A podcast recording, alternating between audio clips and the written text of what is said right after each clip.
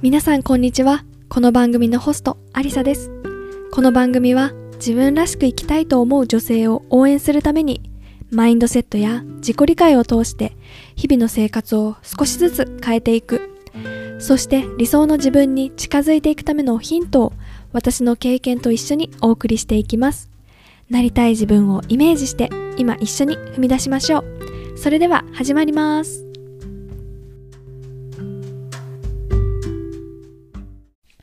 皆さんこんにちは。アリサです。いかがお過ごしでしょうか、えー、まずはですねあの前回あの前回からねずっとお話ししていたワークショップにご参加いただいた皆さんありがとうございました。5月のね20日から3日間行いまして皆さんとね一緒にこうあのライブで参加いただいた方リプレイで参加いただいた方本当にね皆さんからのコメントでこう一緒にね同じ空間にいるような感じですごくね刺激的な3日間でした。本当にねたくさんのあのコメントでアウトプットしていただいて皆さんの時間を作っていただいて自分に向き合うっていう時間を皆さんが作っていただいたことにに感謝の気持ちでいっぱいです。今回のね、ワークショップはもう、あの、終わってしまったんですけれども、またね、次回開催するときはこちらのポッドキャストでご案内させていただきますので、またね、次の機会もご参加いただければなというふうに思います。本当に皆さんありがとうございました。そしてね、このポッドキャストをいつも聞いてくださっている皆さん、本当にどうもありがとうございます。たくさんね、あの、このメッセージ、あの、このエピソード聞きましたとかね、あのメッセージいただいたりとか、ずっと1年前から聞いてましたっていうね、お言葉をいただいて、もう本当にね、もう胸がいっぱいで嬉しくてたまりません。あの、こう感想とかねメッセージとかって送っていいのかなって私もなんか気になるポッドキャスト聞いてる時に思ってたんですけどもらう側の気持ちになってねものすごく嬉しいんですよね。だから皆さんが考えてることとかなんかこんなエピソードを聞いてこんな風に思ったよとかね気軽にねあの送ってもらえるとすごくすごく嬉しいのでぜひねあの気が向いた時送ってください。あの私のインスタグラムありさ .mylife に送っていただけるとすごく嬉しいです。はい。ということで、もう最初から、最初はね、本当に皆さんへの感謝をお伝えしたいなというふうに思いました。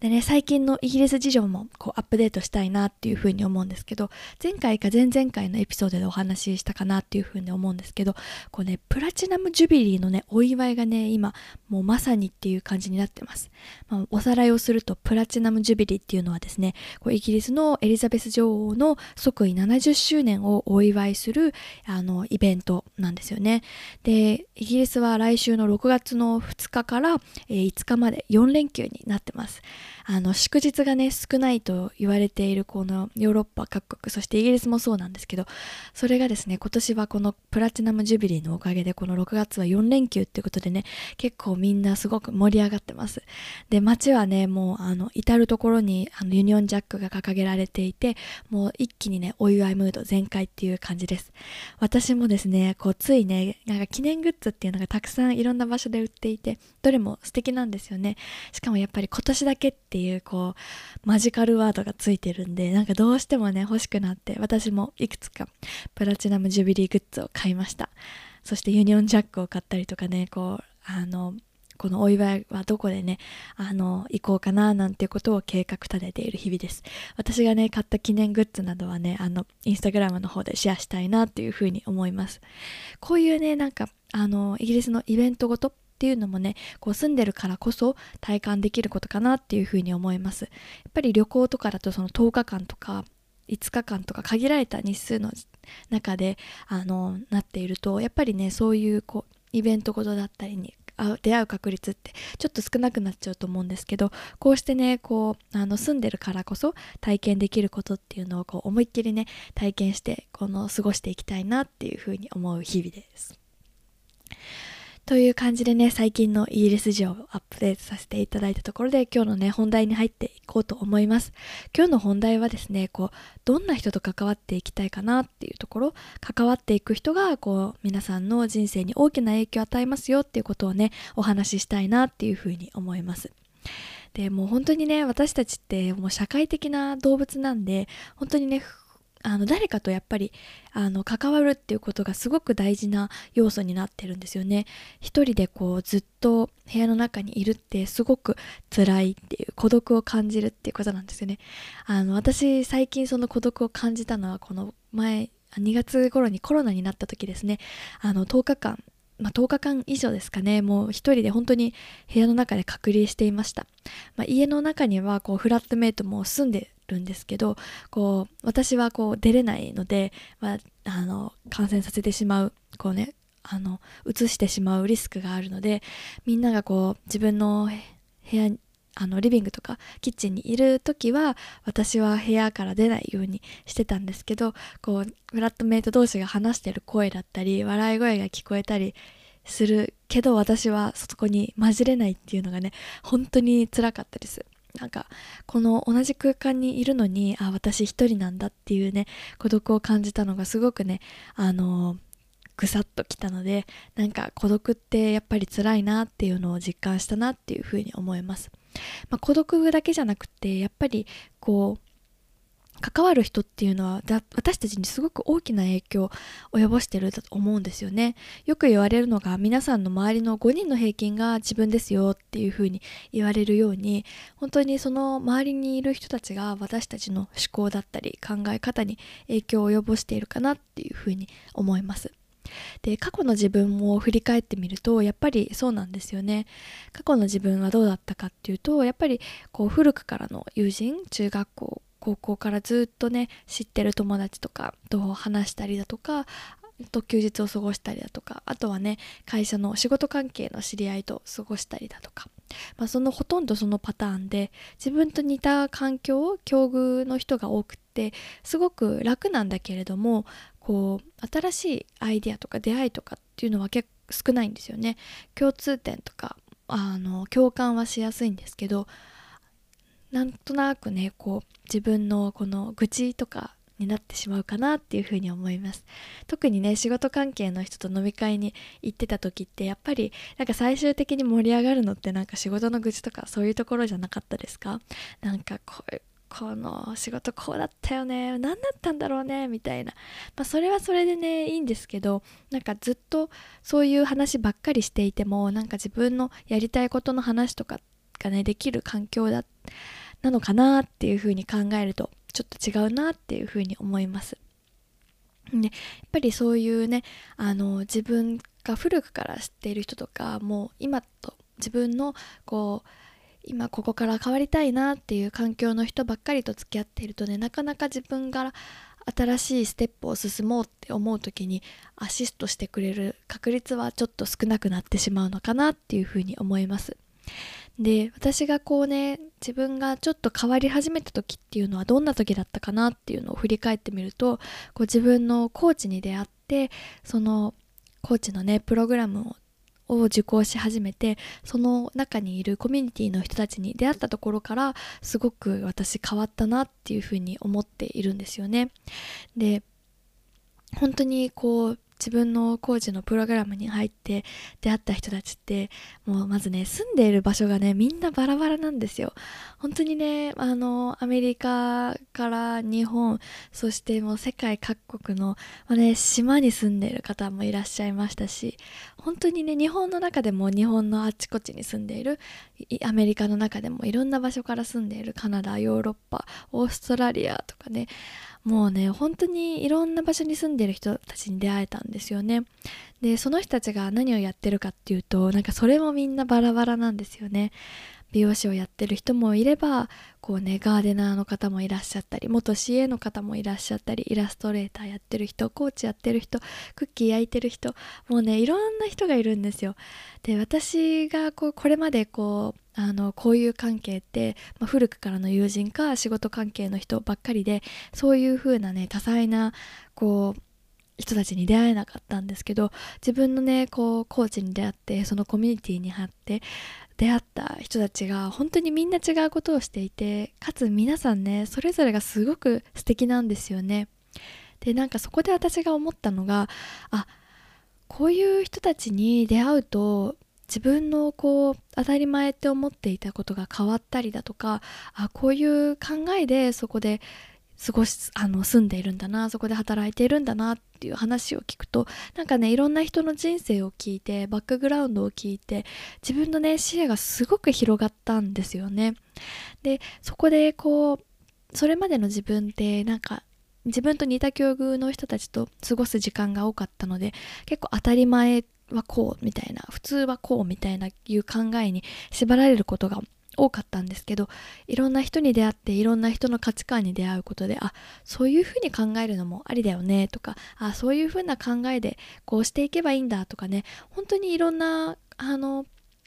考えのアイデアをもらうことができました。本当にその人たちの出会いっていうのは私にとって大きな財産だなっていうふうに思っています。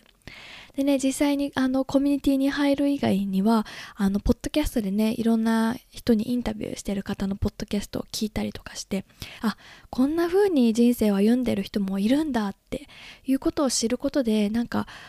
私の人生ってどういう風に生きていけばいいんだろうってすごくあのそれまで不安だったんですけどあこんな風に生きてらっしゃる方もいる。こんな風にあのせあの生きている人人生を歩んでる人がいるんだっていうのをね知るだけであいろんな可能性があるんだなって私も何かできるんじゃないかなっていうのがねすごくこう明るくなったこう暗いトンネルを歩いていた中で光が差したっていうようなね印象がイメージが今でも残っています。で本当にこう心地いいんですよね。古くからの友人とか仕事関係で慣れ親しんでる方と過ごす時間ってあのリラックスしているし楽しいんだけれどもなんかそこに新しいこう出会いとかこう何て言うんですかねアハーモーメントみたいなのってすごく少なくってポッドキャストを聞いてみたりだとかあのプログラムに入ってみて新しいネットワーク広げてみたりするのがねすごく大事だなっていうふうに思います。でそれは私こっちのイギリスに来てからもそうだなっていう風に感じています。最初は家もないし仕事もないしなんかどうしようってか、まあ、もちろん友達なんて全然いないわけですよね。でそこからやっぱり最初こう家を見つけて仕事を見つけてってなってちょっと落ち着き始めたなって時に感じたのってああ私全然友達いないなっていうことだったんですよね、まあ、孤独に感じたりだとかっていうのをしました。でそこからねやっぱりこうもっといろんな人と出会っていろんな価値観を知りたいなっていうふうに思ったのでいくつかねミートアップに参加してあのいろんな人に出会うことができました。あの、まあ、そのミートアップにねよってあの自分に合う合わないがあると思うので合うなっていうのを選んでいただければいいと思うんですけど私の一つにこう入ってるミートアップとしてはあのフリスビーをねやっているあのミートアップサークルに入っています。毎週ねあの公園に同じ時間に集まってフリスビーを投げてで投げるだけじゃなくてねまあ投げてこうあの試合みたいなこうゲームをした後っていうのを後にこうみんなでパブに行くんですよね。その時間がすごく楽しくって、まあ、お酒を飲むのがね好きな人もいればただねあのおしゃべりするのが好きな人もいてなんかそこでこうあのこうスポーツを通して出会った人たちといろんなねみんな理由でこうロンドンに来てるんですよね。仕事で来た人家族と一緒に来た人で家族を家族は自分の国にいて自分だけ仕事で来た人とかいろんな人と出会ってそこでねあの本当に自分が今まで出会ったことない価値観とかにね出会うのがねすごく面白いなっていうふうに思います。ちょうどねこの前話していたのはなんかやっぱヨーロッパの人ってすごい長夏にねホリデー取る人が多いんですよ。でそれで私も今年の夏私はホリデーを取りたいなっていうふうに思っていて、まあ、でもそこでまだ決めきれていなかったのであのそこでねミートアップの人たちに相談したんですよねみんなホリデーとかって取るの？って聞いたら当たり前じゃんそれ取るよっていう風に言われてで私は日本で働いてた時っていうのはもう会社が休みの日に海外旅行行くことはあったんですけど、まあ、普通にあの普通って言ったら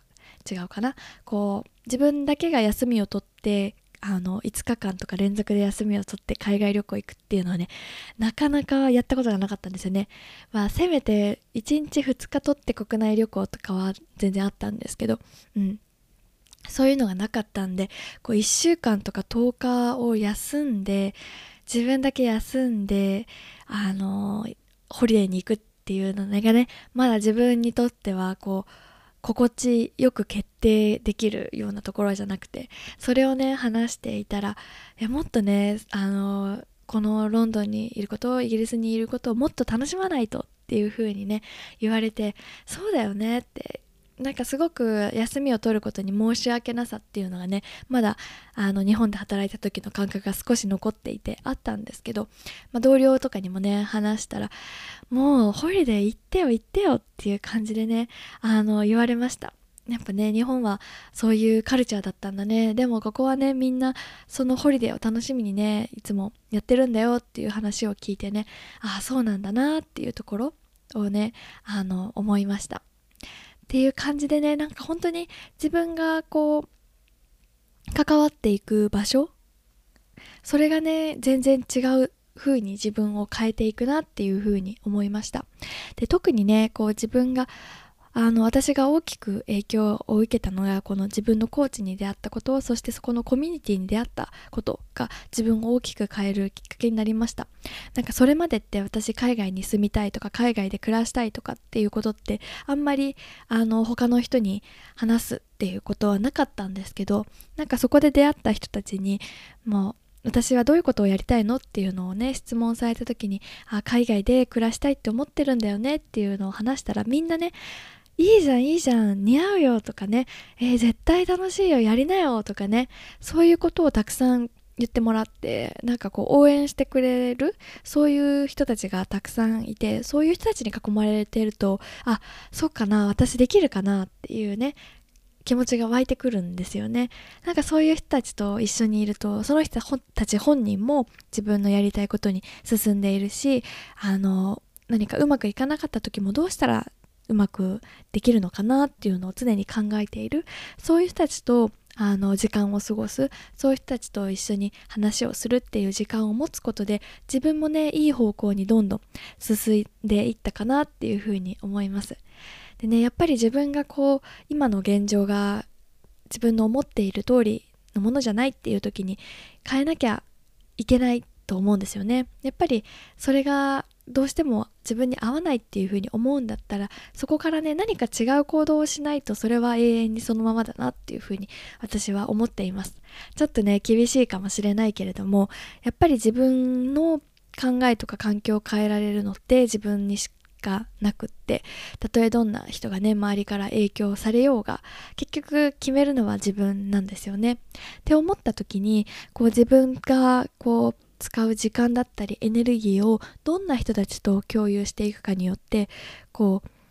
会社の人とね愚痴を話す時間がいいのかそれともね自分のやりたいことに向かって進んでいる人たちと夢をねこう共有し合って励まし合って過ごす時間がいいのかって考えた時に明らかにね答えは見えてくると思うんですよね。